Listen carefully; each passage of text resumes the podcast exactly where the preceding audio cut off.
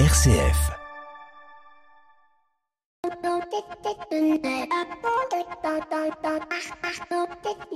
Bonjour à toutes et à tous.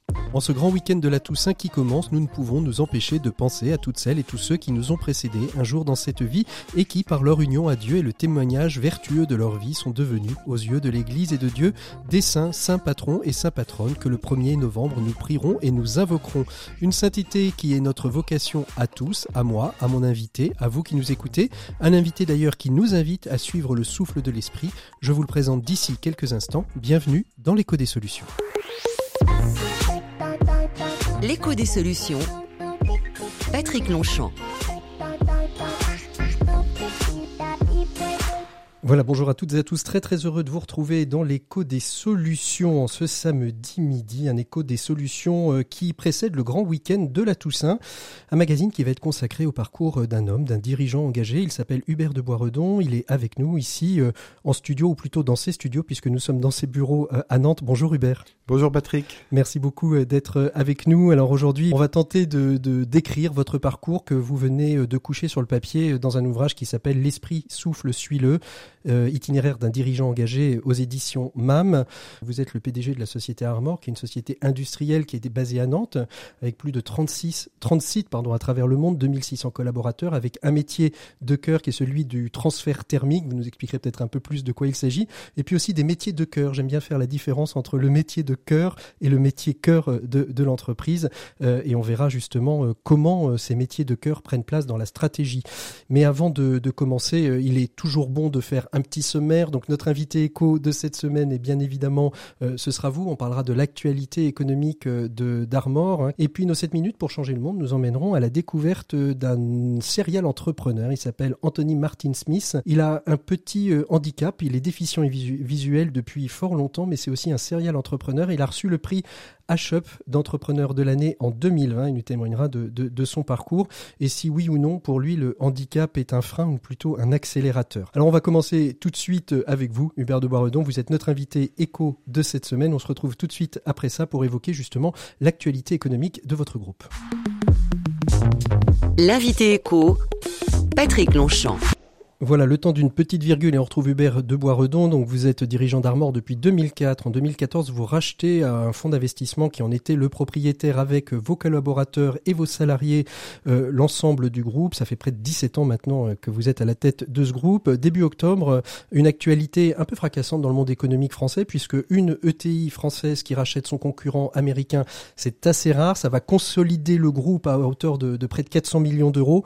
Comment on aborde un concurrent, le rachat d'un concurrent qui, il y a quelques années, si j'ai bien compris, déjà voulait vous racheter? Effectivement, IMAK, c'est le concurrent historique d'Armor sur une niche de marché qui sont les consommables d'impression, dit transfert thermique, pour imprimer tout ce que sont les étiquettes code-barres et l'information variable sur emballage. Donc c'est une application qui est clé parce que il s'agit de la traçabilité des produits, la sécurité des biens et des personnes. Donc c'est essentiel. Armor a développé, on était numéro à peu près 3 ou 4 en 2002-2003. Et à ce moment-là, notre concurrent américain a souhaité racheter Armor. Moi, je suis arrivé en 2004. En fait, ça ne s'est pas fait. Et donc, j'ai eu mission de développer l'entreprise avec les équipes. Et la satisfaction, c'est que 17 ans après, c'est l'inverse qui se produit. C'est nous qui avons multiplié notre taille par 3. Et nous sommes 3 fois plus gros que notre concurrent américain et qui donc avons pu le racheter, ce qui nous fait devenir non seulement nous étions leaders en Europe et nous devenons leaders aux États-Unis et sur l'Amérique. Voilà, donc c'est le fruit d'un travail remarquable des équipes pendant 17 ans et c'est vrai que c'est, je crois, très encourageant pour l'économie et l'industrie française de montrer que surtout en sortie de pandémie de Covid, on peut encore saisir des opportunités stratégiques comme celle-là et consolider notre concurrent américain. En quoi cette acquisition va être structurante pour le groupe Armor? Vous devenez leader mondial, mais quelque part vous rachetez, donc il y a quelque part aussi une part de dette qui se crée, mais en même temps c'est quelque chose qui pour vous est structurant, c'est-à-dire qu'en fait on met Armor sur les rails pour les 10-20 ans à venir sans trop se soucier, j'ai envie de dire, des tempêtes qui peuvent arriver, même si une crise de 2008 peut survenir, mais... Voilà, oui. Si vous voulez, quand on est une entreprise de taille intermédiaire comme Armor, En fait, les menaces sont nombreuses. Il y a des concurrents américains, chinois, japonais, coréens, brésiliens. Et donc, ce qui est important à un moment, c'est d'avoir des assises assez solides pour résister à la concurrence mondiale et aussi pouvoir donner le ton, c'est-à-dire que nos produits deviennent la référence, que ce soit que nous puissions tisser des partenariats internationaux avec les grands fabricants d'imprimantes industrielles. Et en ce sens-là, bien que nous étions leaders en Europe, le fait de ne pas l'être aux États-Unis, qui est le plus gros marché du monde, si vous voulez, c'était un petit peu comme un manque. Donc, d'un point de vue stratégique, il était clair depuis plus de 15 ans. Et la Chine n'est pas concurrente sur ces marchés-là, étonnamment, parce qu'ils sont à peu près concurrents sur tous les marchés. Alors, les Chinois sont concurrents, sont des concurrents extrêmement sérieux. Et c'est bien pour ça que ça faisait sens de s'allier pour être plus fort face à une concurrence émergente chinoise. Et de fait, le numéro 2 aujourd'hui sur ce marché est un Chinois. Qu'est-ce que ça va apporter ? Quels sont les enjeux pour Armor, pour l'entreprise ? Alors, cette acquisition est effectivement structurante parce que ça permet de créer une entreprise qui s'appelle Armor IMAK, maintenant, qui va pouvoir fonctionner de façon autonome, j'allais dire. Je viens d'ailleurs de recruter Christian Lefort, qui est un directeur général pour cette activité, qui était l'ancien directeur général d'Evolis, qui est une personne qui a une expérience américaine, qui a une expérience de direction générale, qui connaît parfaitement le monde de la traçabilité des produits. Donc, l'acquisition permet de structurer plus cette activité-là et aussi, d'une certaine manière, de permettre également aux autres activités de se structurer également. Donc, en fait, le groupe, globalement, devient à la fois plus complet, plus structuré, plus large, plus diversifié. Aujourd'hui, sur le territoire français, Armor, c'est quoi ces enjeux à court et moyen terme ? Alors, Armor, comme entreprise industrielle, en fait, subit une conséquence indirecte de la pandémie. En fait, nous avons bien traversé la pandémie dans le sens où nous n'avons arrêté aucun de nos sites mondiaux, incluant le site industriel français de La Chevrolière. Nous n'avons arrêté aucun site pendant toute la période du Covid, ce qui est vraiment une chance.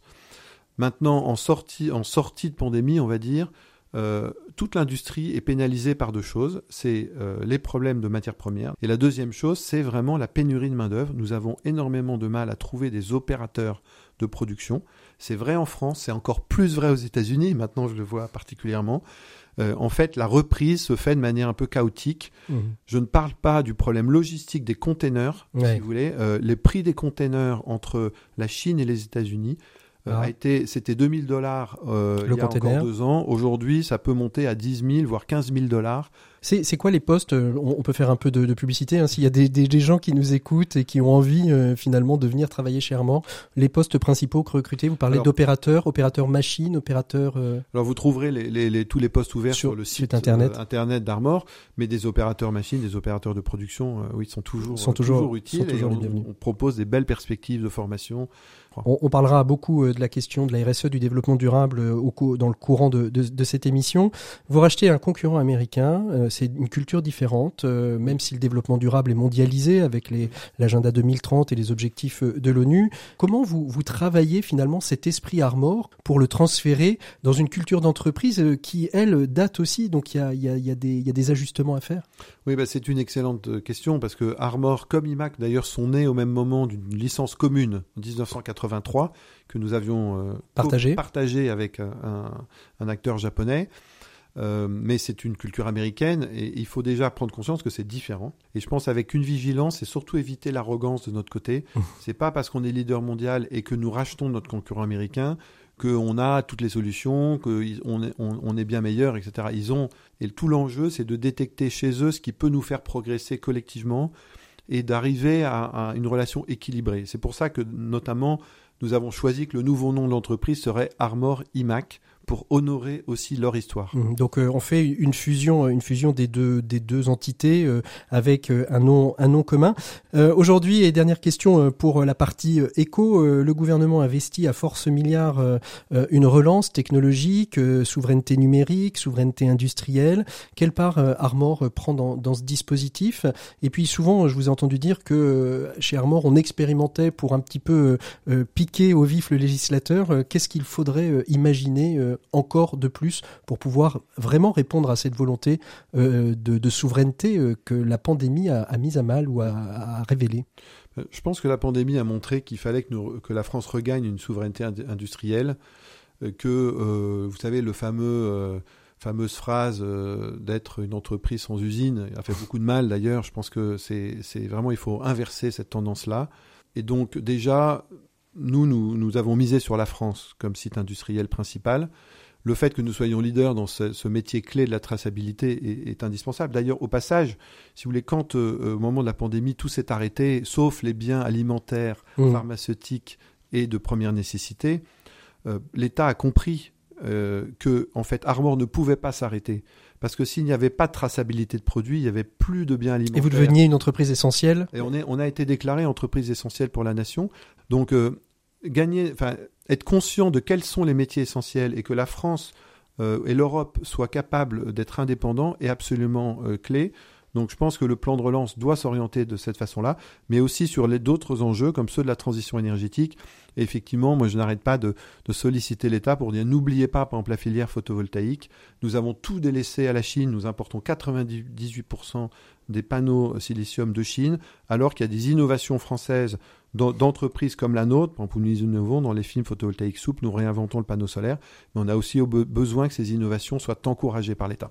Merci beaucoup Hubert pour ce point sur l'actualité économique, la place d'Armor dans la France qui se relance. Je vous propose qu'on fasse une petite pause musicale, on se retrouve tout de suite après pour évoquer votre parcours de dirigeant engagé dans le monde de l'entreprise, dans votre famille, dans votre foi chrétienne bien évidemment. On fait une petite pause, on se retrouve tout de suite après. Tombé du ciel à travers les nuages, quel heureux présage pour un aiguilleur du ciel tombé du lit, fauché en plein rêve, frappé par le glaive de la sonnerie du réveil, tombé dans l'oreille d'un sourd qui venait de tomber en amour la veille d'une hôtesse de l'air fidèle, tombée du haut de la passerelle dans les bras d'un bagagiste un peu volage, ancien tueur à gage. Comment peut-on tomber plus mal? Tombé du ciel, rebelle aux louanges, chassé par les anges du paradis originel, tombé de sommeil, perdu connaissance, retombé en enfance au pied du grand sapin de Noël, voilé de mystère sous mon regard ébloui par la naissance d'une étoile dans le désert, tombé comme un météore dans les poches de Balthazar, Gaspard ou Melchior, les trois fameux rois mages, trafiquant d'import-export.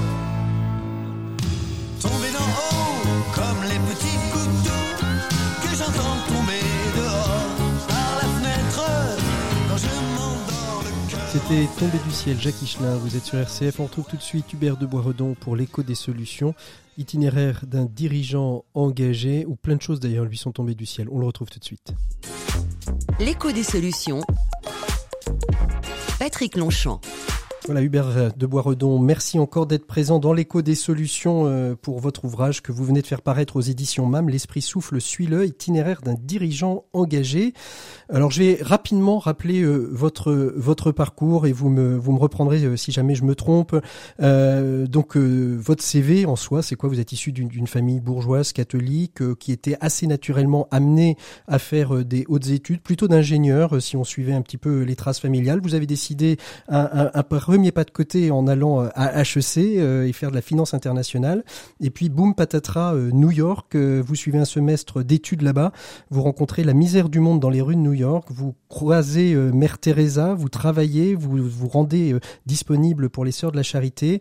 Et puis après, toujours à contre-courant, vous décidez de ne pas aller faire un service militaire traditionnel alors que le grand-père était général. Vous partez faire ce qu'on appellerait aujourd'hui un VIE, un volontariat de service en entreprise. entreprises et vous rencontrez le Chili, la misère, mais aussi la création de la banque Cantigo, de microcrédit dans la dynamique du prix Nobel Mohamed Yunus, puis retour en France et là vous retrouvez le parcours traditionnel du chef d'entreprise ou du cadre, du haut cadre dirigeant chez Rhodia, Rhône-Poulenc.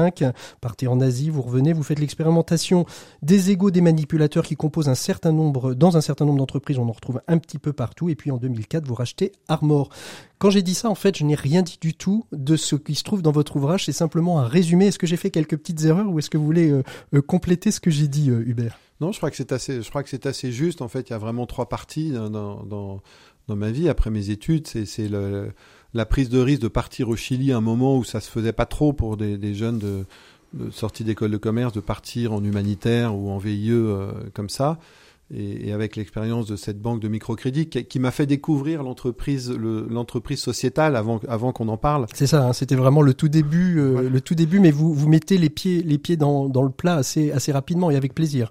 Oui, c'est que j'ai compris que la finance en fait pouvait changer des vies, pouvait contribuer à l'épanouissement des personnes quand elle était vraiment fondée sur la confiance. D'ailleurs, faire crédit, c'est faire confiance. Mmh. Et j'ai vu comment le microcrédit en fait permettait sur un quartier, quand on a permis le développement de 1 000, 2 000 micro-entreprises, c'est tout le quartier qui se transforme. Donc ça m'a vraiment éclairé. Alors qu'en fait, si vous voulez, moi j'avais vraiment un problème quand j'ai fait mes études de commerce, c'est que j'enviais les médecins. Les médecins, je me dis, ils ont de la chance, ils peuvent partir en Afrique, aider des personnes démunies. Leur métier a du sens. Mais moi, comment puis-je donner du sens à un métier d'école de commerce ? On verra ça tout à l'heure. Je l'ai pas dit au début de cette émission, mais c'est pas la première fois que vous intervenez dans l'écho des solutions. D'abord, vous aviez fait tout au début, dans les premières années, enfin même dans la première année, il y a 5 ans, on avait fait un portrait de vous. D'ailleurs, j'avais été très embêté, j'avais été obligé de couper notre entretien, je m'étais promis de faire un entretien plus long, c'est ce que je fais aujourd'hui, mais il y a 5 ans, lorsque je vous ai interviewé, vous aviez répondu avec simplicité, comme vous le faites aujourd'hui, et pourtant je sentais cette petite réserve. Aujourd'hui, après cet ouvrage, on a un sentiment, et d'ailleurs dans l'ouvrage on le sent bien, une sorte de liberté intérieure, de lâcher prise. Vous êtes d'accord avec ça ? Vous avez moins de timidité vous en avez jamais eu vraiment, mais vous avez moins de timidité à transmettre ce qui fait aujourd'hui le sens, l'unité de votre vie ? Oui, j'ai moins de timidité parce que je pense que c'est le fruit d'un chemin, c'est que j'ai toujours cherché à trouver un sens en cherchant une certaine cohérence de vie entre les différentes facettes de ma vie, que sont l'entrepreneur, que sont l'ami des autres ou celui qui a envie de...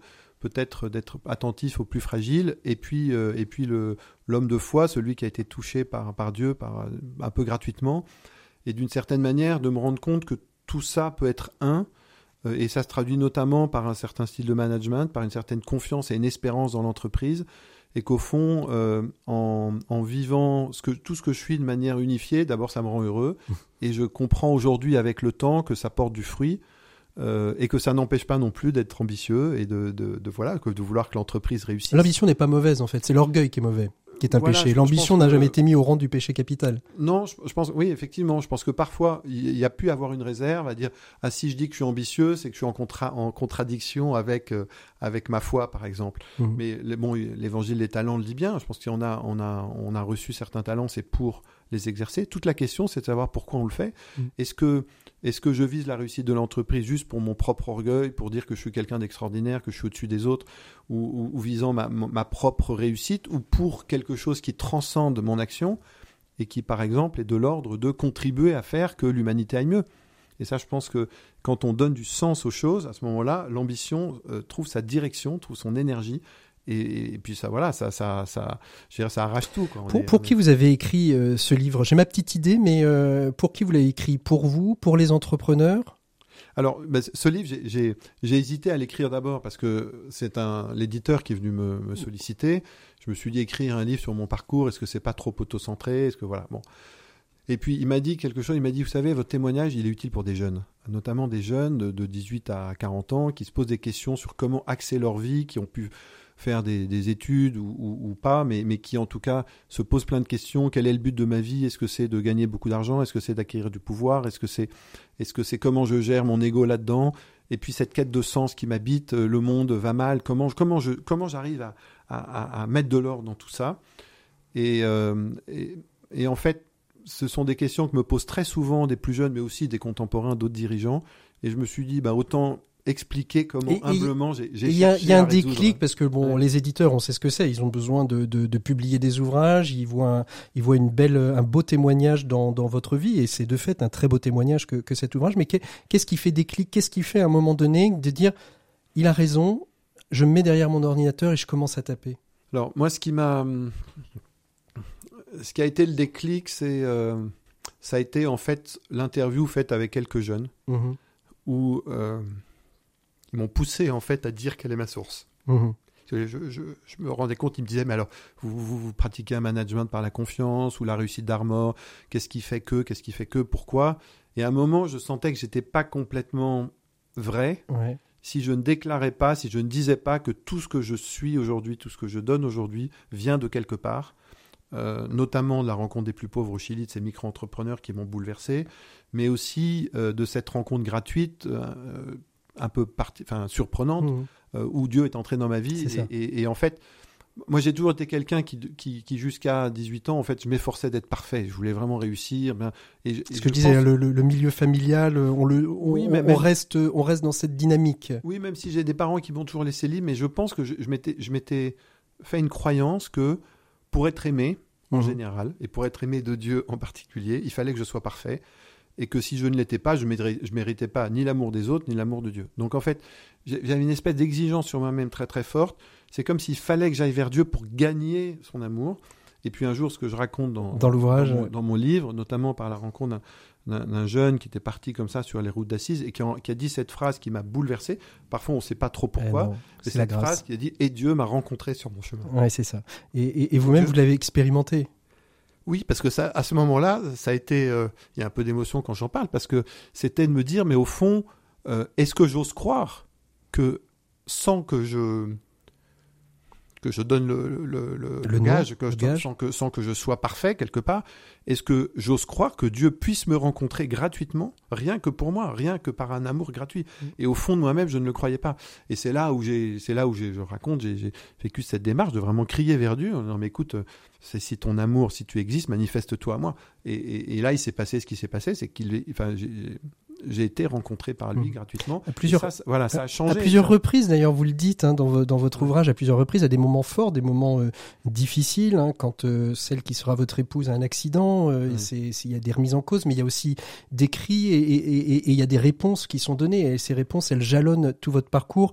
Et en même temps, vous redites bien aussi que la grâce de Dieu, ce qui se passe dans la vie des hommes, est aussi le fruit des rencontres et du travail en commun. C'est pas simplement Dieu qui claque des doigts et qui permet la réussite d'une entreprise, d'une vie familiale ou d'une vie unifiée d'hommes. Oui, c'est comme ça que moi je peux dire, je crois en Jésus-Christ qui est un Dieu incarné, qui a travaillé à Nazareth, qui a rencontré des personnes, qui a connu la souffrance, qui a connu le doute.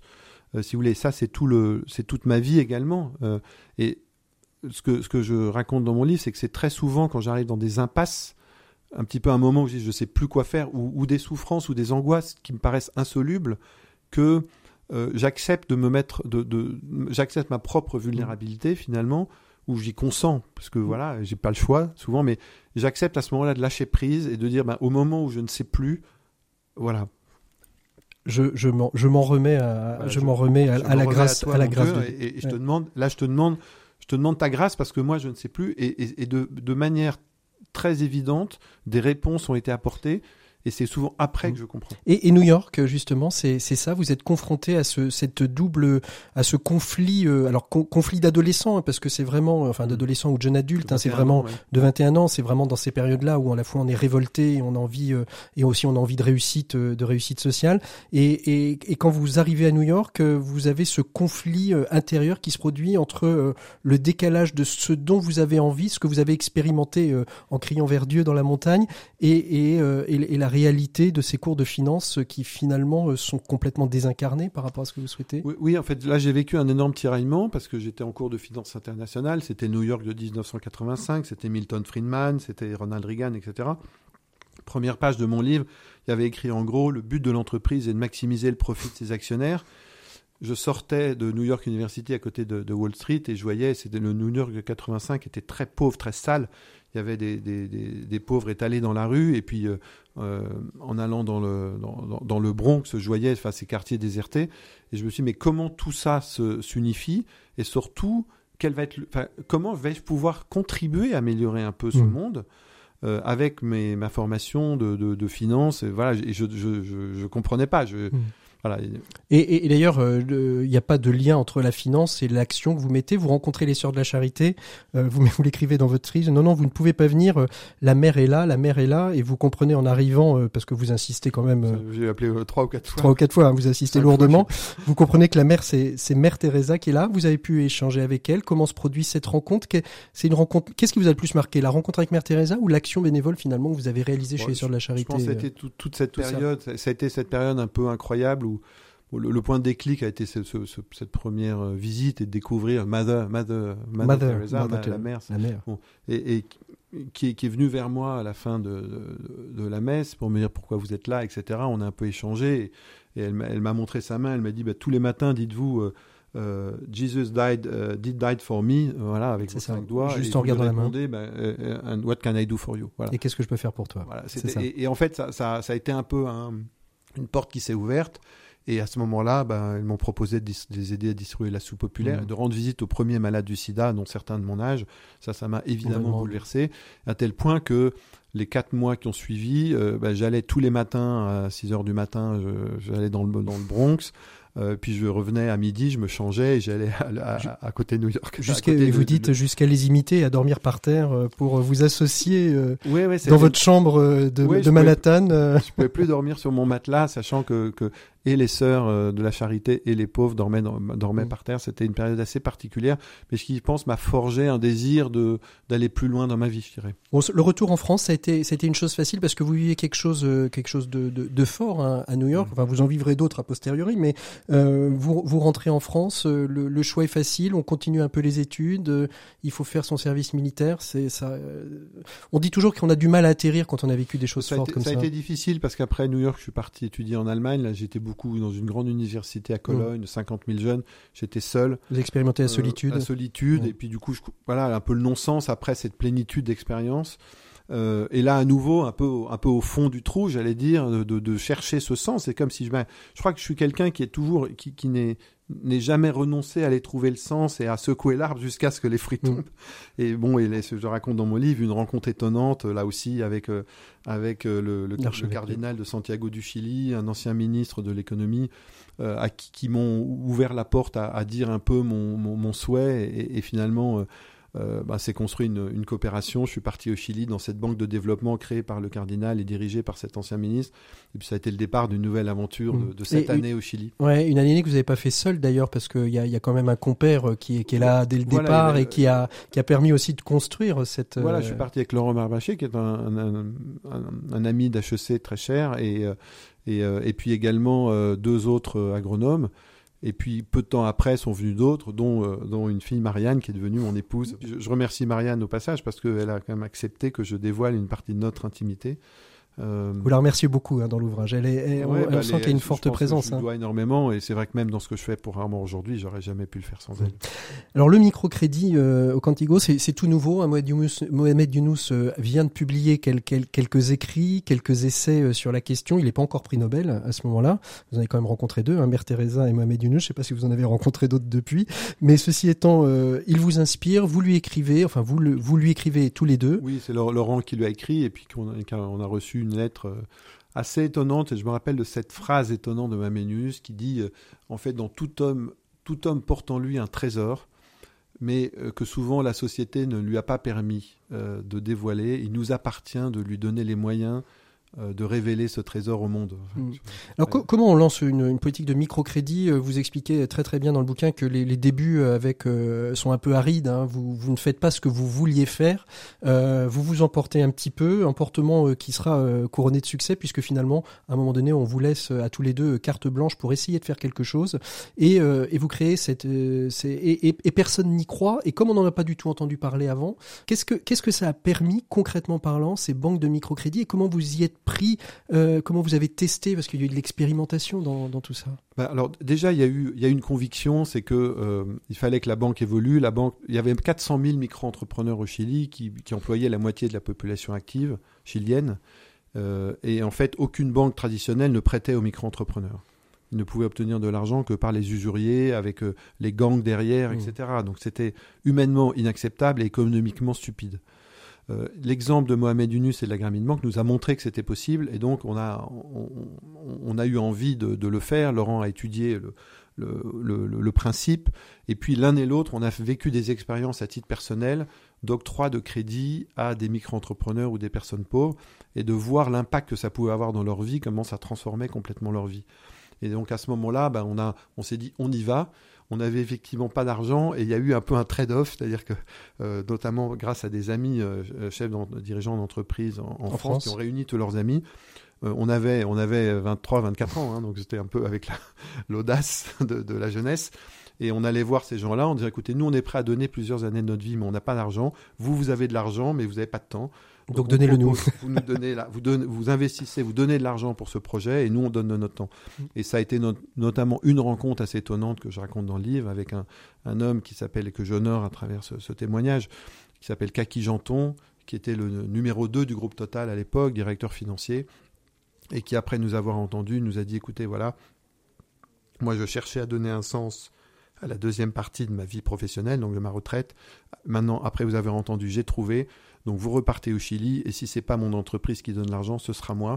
Et il nous a permis de financer toute l'expérience pilote, et grâce à lui, on a pu démarrer. Alors aujourd'hui, ça continue encore, cette expérience de cette banque Cantigo? Alors elle a fonctionné de façon indépendante pendant 25 ans. Et puis après, elle a été rachetée ou acquise par une compagnie d'assurance sociale. Mais on n'a plus de lien personnel, mais surtout l'impact pour nous, c'est que à ce moment-là, aucune banque n'y croyait, se disait...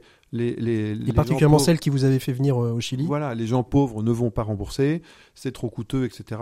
Or, nous avons eu dans l'expérience pilote, quand même sur 2-3 000 crédits, 98% de taux de remboursement, c'est-à-dire supérieur à la banque commerciale. Et d'un seul coup, toute la mentalité a changé. Il y a 5 banques classiques qui se sont mis à faire du microcrédit en se disant « mais on est en train de rater un marché ». Et ils sont commencés à se lancer. Donc, nous, ce qu'on voulait, c'était être un signe, montrer que c'était possible et faire évoluer le monde bancaire. Et ça a été notre grande satisfaction, c'est que ça a été fait. Qu'est-ce que vous retenez du Chili qui vous mène encore aujourd'hui dans votre vie d'homme, de dirigeant d'entreprise ? Pour moi, le Chili, d'abord, c'est un pays de la bienveillance. Si vous voulez, les Chiliens sont des gens qui ont une tendresse, qui sont joyeux, qui n'hésitent pas à exprimer leurs émotions et leurs sentiments. Moi, ça m'a fait extrêmement de bien parce que j'étais plutôt très rationnel. Et donc, de me réconcilier avec cette partie plutôt émotionnelle et de me rendre compte qu'exprimer ses sentiments, ce n'est pas de la faiblesse, c'est au contraire être humain. Donc ça, c'est une première chose. Deuxièmement, c'est le courage des micro-entrepreneurs. Je pense qu'ils ont réveillé mon être entrepreneur. En fait, je ne savais pas que j'étais entrepreneur. Vous alliez plutôt vers de la fonction financière, dans des grosses entreprises. Devenir cadre dans une boîte. Ce qui est d'ailleurs le sens de la réussite dans les années 80. Ce qui aujourd'hui a un petit peu évolué d'ailleurs. Voilà, mais je me rappelle, il y avait une filière entrepreneur à HEC. On regardait ça un petit peu avec amusement, c'est à l'époque. Donc c'est la création de cette banque. Ce qui nous a poussé à créer cette banque, c'est répondre à un défi. C'est quelque chose qui était criant. Il fallait absolument. Si ce n'était pas nous qui créions cette banque, personne n'allait le faire à ce moment-là. Donc ça a réveillé ma fibre entrepreneur. Ça, c'est la deuxième chose. Le courage aussi, la prise de risque de ces personnes était époustouflant. Et puis, j'irais l'ouverture à des milieux différents, et notamment dans les relations sociales. Aujourd'hui, je pense que ça m'aide vraiment. New York, c'est la déflagration. Est-ce qu'on peut dire que le Chili, c'est la fondation ? Oui, je pense que pour moi, le Chili, je dis, ça a été, alors dans un langage un peu religieux, mon temps de noviciat laïque. C'est ça. C'est 7 ans d'enracinement, d'être prêt aussi à lâcher une carrière, parce que tous les ans, certains me disaient, mais qu'est-ce que tu fais là-bas ? Tu vas mettre ta carrière en l'air, etc. Et je sentais que je devais rester. Ça a été des rencontres extrêmement puissantes, extrêmement fortes. Je vous propose, Hubert, qu'on fasse une petite parenthèse dans l'entretien avec Anthony Martin Smith, qui est entrepreneur de l'année 2020 à H-Up. Et puis, je vous ferai réagir un peu. Ce sera dans la deuxième partie de cet échange. On verra justement votre retour en France et puis évidemment Armor et puis la suite peut-être. 7 minutes pour changer le monde, l'écho des solutions. Voilà, on fait une petite pause dans notre entretien avec Hubert de Boisredon, qui est notre invité de cette semaine dans l'écho des solutions. Avec vous, Anthony Martin Smith, c'est comme ça qu'on prononce exactement d'ailleurs ? On prononce Martin Smith, mais Martin Smith me va aussi. Alors, Anthony Martin Smith, merci beaucoup d'être avec nous aujourd'hui. Vous avez été élu en 2020 entrepreneur de l'année par H-Up. H-Up, c'est une association qui accompagne et qui porte aussi la promotion des dirigeants d'entreprises qui sont porteurs de handicap. Vous êtes vous-même handicapé depuis le plus jeune âge jusqu'à la perte de la vue qui a été finalement un peu l'aboutissement de votre parcours de santé chaotique, c'est ça, Anthony Martin ? Je dirais pas que je suis handicapé, parce que je me vois jamais comme ça, je suis handicapé dans le regard des autres, et le regard, effectivement, c'est bien, en tout cas, moi, ce qui me pose problème au quotidien, depuis l'âge de, on va dire, de ma naissance, parce que c'est là la cause, mais depuis l'âge de mes 7 ans, véritablement, où ça, c'est un poids dans mon quotidien. Alors, c'est un poids dans le quotidien, mais ça vous a pas empêché d'entreprendre. Vous avez un parcours complètement éclectique. Vous avez été DJ, vous avez été sportif de haut niveau dans l'équipe paralympique de judo, dans l'équipe de France de judo paralympique. Vous êtes aujourd'hui dirigeant d'entreprise, et je mets une parenthèse avec un S au pluriel, hein, puisque vous êtes dirigeant de très nombreuses entreprises. Vous êtes associé dans pas mal d'activités. Quand on dit tout ça, qu'est-ce qui vous a donné le goût de l'entrepreneuriat, Anthony Martin Smith ? Je crois qu'à partir du moment où vous avez des problèmes, quels qu'ils soient, dans mon cas c'était des problèmes de vue, eh bien la vie devient un combat, elle a une saveur particulière, c'est que chaque pas que vous faites en avant, c'est finalement le goût de la victoire, de la réussite, mais aussi celui de l'échec. Et qu'est-ce que je fais de l'échec dans ma vie ? Eh bien, j'apprends.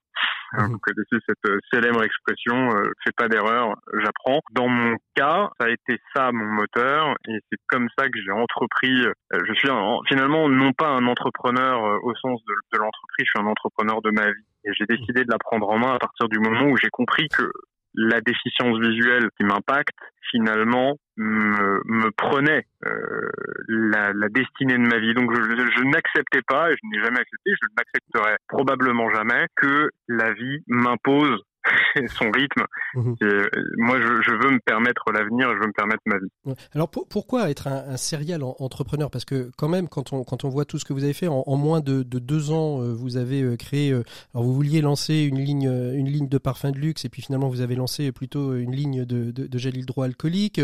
Vous avez une société sur laquelle aujourd'hui vous innovez pour accompagner les entreprises dans leur communication auprès des personnes en situation de handicap, déficients visuels, peut-être muets, sourds ou autres.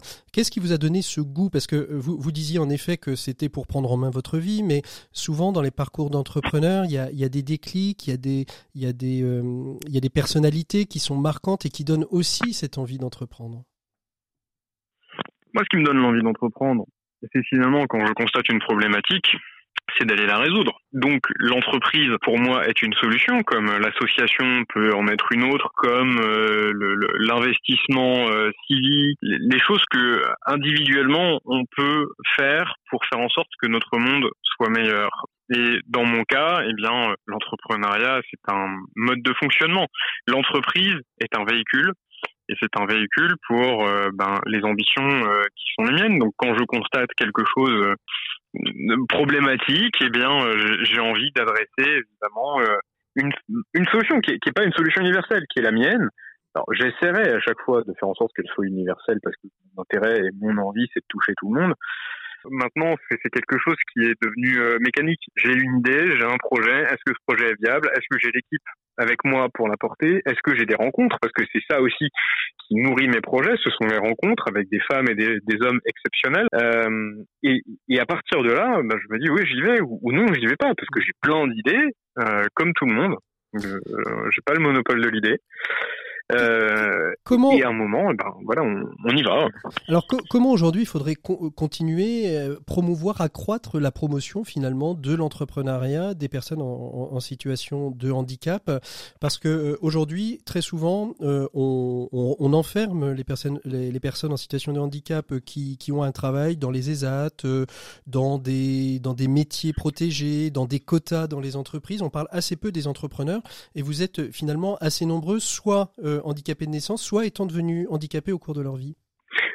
Déjà, je n'opposerai pas les milieux protégés comme les ESAT, les entreprises adaptées, plutôt aux travailleurs indépendants handicapés que je suis et que d'autres sont également, et près de 80 000 en France, en tout cas depuis qu'on dénombre ce chiffre.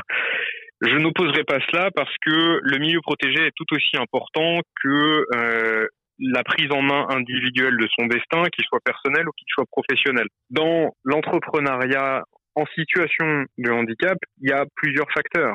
Il y a ceux qui veulent vraiment entreprendre. Il y a ceux qui, malheureusement, n'ont pas le choix d'entreprendre, n'ont pas le choix que d'entreprendre parce qu'ils ne trouvent pas leur place dans la société telle qu'elle est conçue.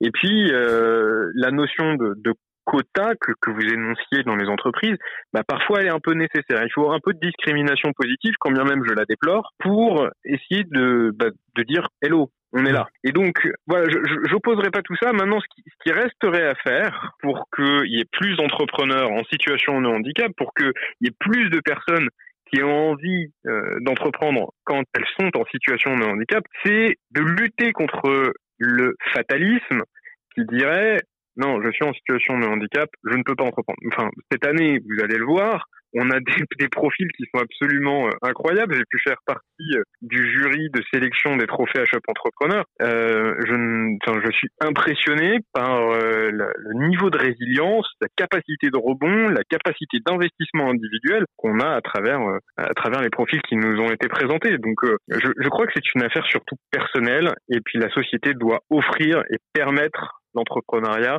mais à quiconque, finalement. Anthony Martin Smith, merci beaucoup d'avoir été notre invité de ces 7 minutes pour changer le monde. On revient tout de suite avec Hubert de Boisredon, qui, je suis certain, va trouver des similarités avec son parcours que lui-même a eu. Merci beaucoup. À très bientôt. Au revoir. RCF, l'écho des solutions. Voilà, on a entendu Anthony Martin Smith. Comment vous réagissez, Hubert de Boisredon ? Je pense qu'il y a des choses qui rejoignent un peu vos aspirations de dirigeants et d'hommes aussi, peut-être. Ah oui, le témoignage d'Anthony Martin Smith résonne beaucoup en moi. D'abord, je suis émerveillé par ce courage, ce regard positif sur la vie, j'allais dire, au cœur et malgré un handicap. Et puis, il y a cette phrase qu'il a dite, c'est finalement, quand je vois un problème à résoudre dans la société, je le résous, et c'est ça l'entreprise, c'est ça être entrepreneur. Je pense que c'est la meilleure définition qui soit de l'entrepreneur, quelqu'un qui veut résoudre des problèmes de société et qui utilise un moyen qui est l'entreprise pour ça. Vous faites, on va pas revenir, et si les gens veulent travailler un peu plus votre ouvrage, ils pourront l'acquérir. Vous revenez en France après le Chili, hein. C'est les gros groupes, c'est Rhône-Poulenc, c'est Rhodia. Vous faites l'expérimentation de ces gros groupes. Vous vous y épanouissez en même temps. C'est pas forcément là où vous sentez que vous êtes attendu. En fait, je suis reconnaissant de cette étape. Ça a été 11 années dans ce grand groupe industriel.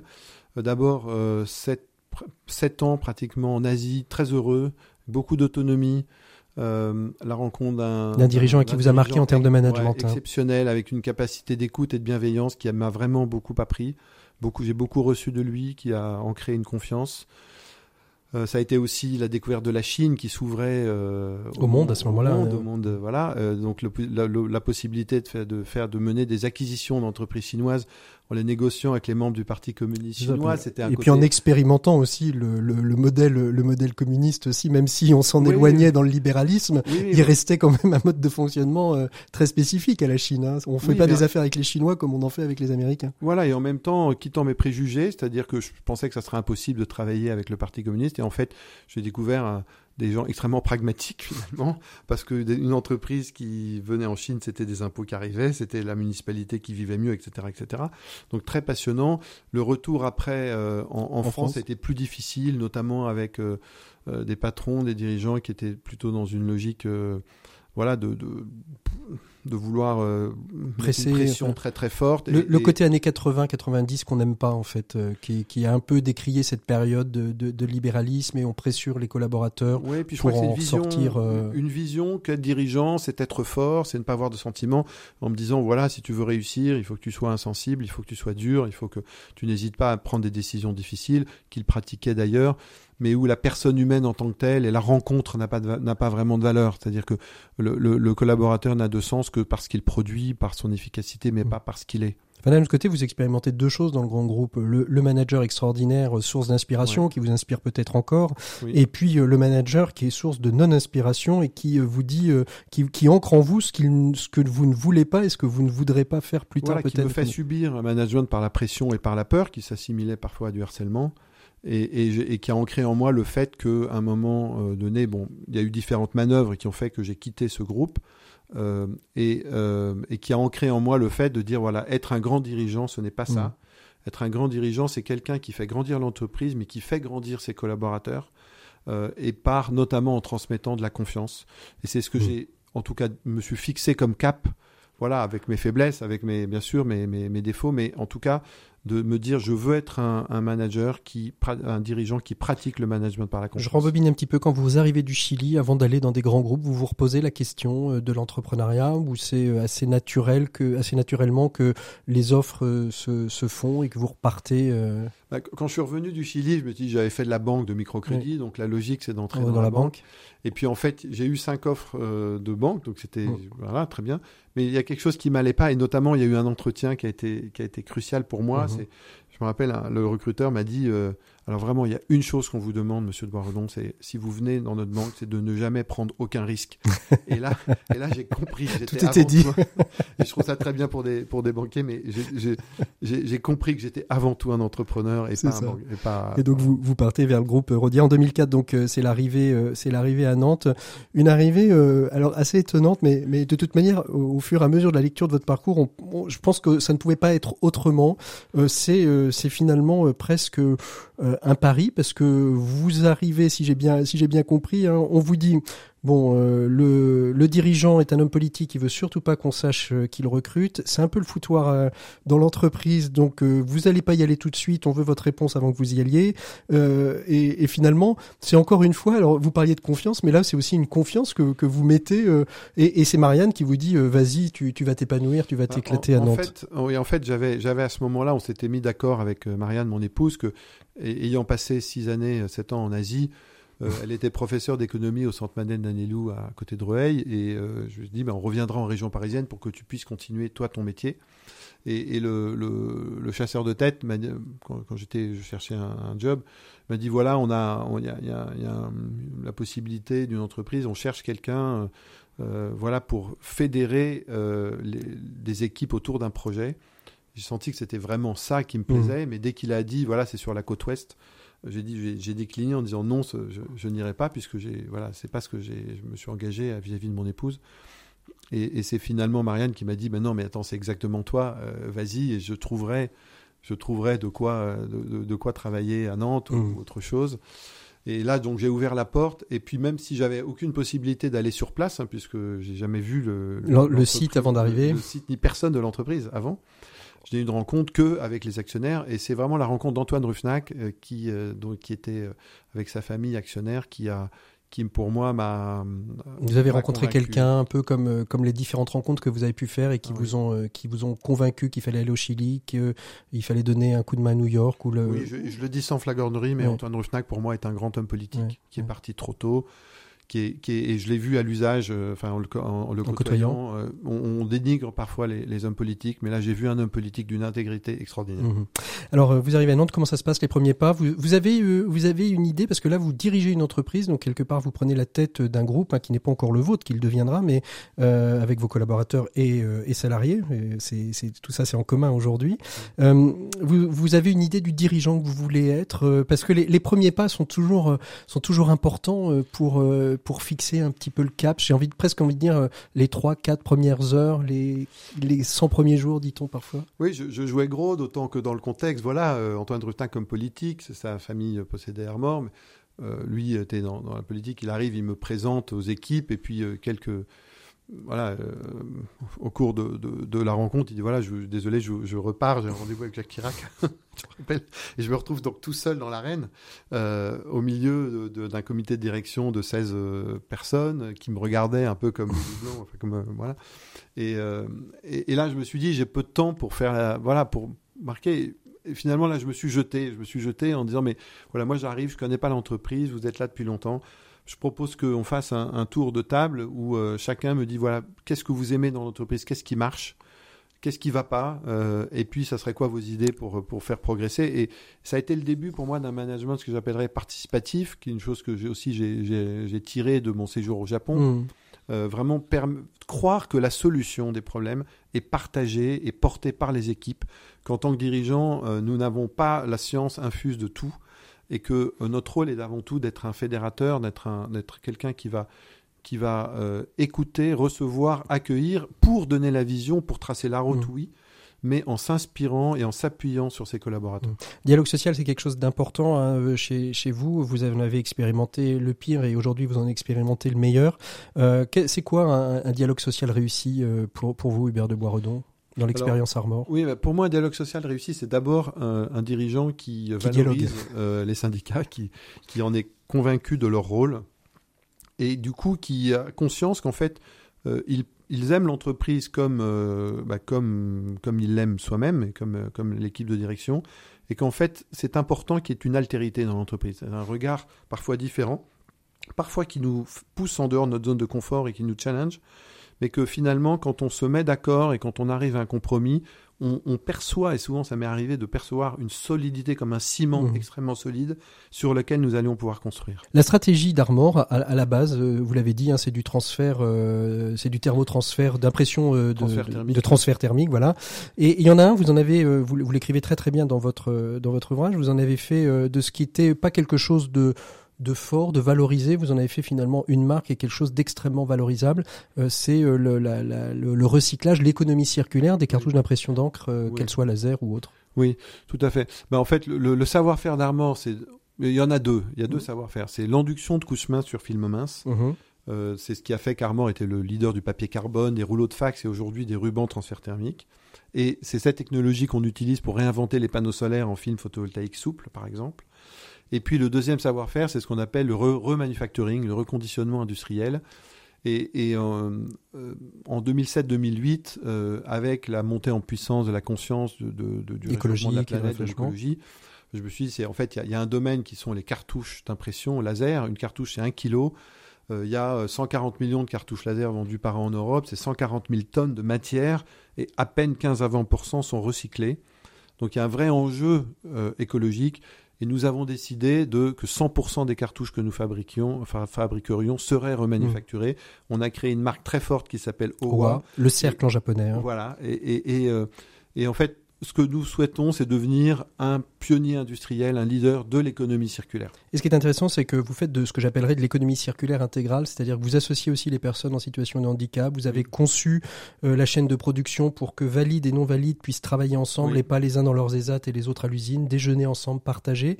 Et quand je dis intégrale, c'est-à-dire que les cartouches qui ne sont plus recyclables, elles sont finalement recyclées en filaments de plastique pour l'impression 3D.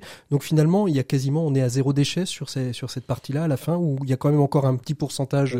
Le but, c'est vraiment zéro déchet. C'est que déchet social, réutilisé. Humain et voilà, matière. C'est que tout soit réutilisé. Et puis je pense que par rapport aux personnes qui ont un handicap, en tout cas c'est une vision, c'est que les personnes qui ont un handicap soient pleinement intégrées dans les équipes, notamment sur le site de La Chevrolière, où là pour les rubans transfert thermique, on s'est spécialisé un peu dans l'accueil des personnes sourdes et muettes qui sont parfaitement intégrées à la chaîne. Et si vous allez visiter le site, vous ne verrez pas la différence entre la personne qui parle et voilà, ou la personne qui parle pas. Et en fait, les uns et les autres sont aussi efficaces, bien sûr.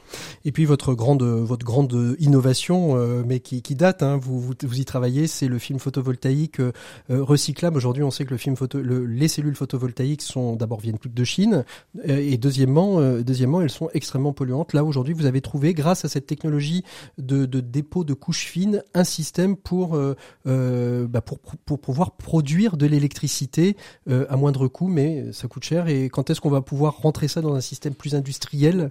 Voilà, là, il s'agit vraiment d'une innovation française de rupture, c'est-à-dire un panneau solaire, c'est 10 à 15 kilos du mètre carré. Là, on a des films qui pèsent 300, 400 grammes, qui peuvent couvrir toute surface exposée à tout type de lumière. Par exemple, on vient de faire en Allemagne des balustrades en verre qui intègrent ce film dans les balcons, en fait, si vous voulez, voilà, qui sont souvent opaques, qui couvrent 10 à 15% des besoins en électricité du bâtiment, des appartements. Oui. Voilà, et j'aimerais, c'est vrai que c'est une vision, un rêve, que ça se répande partout. En fait, il y a des tas de surfaces inutilisées.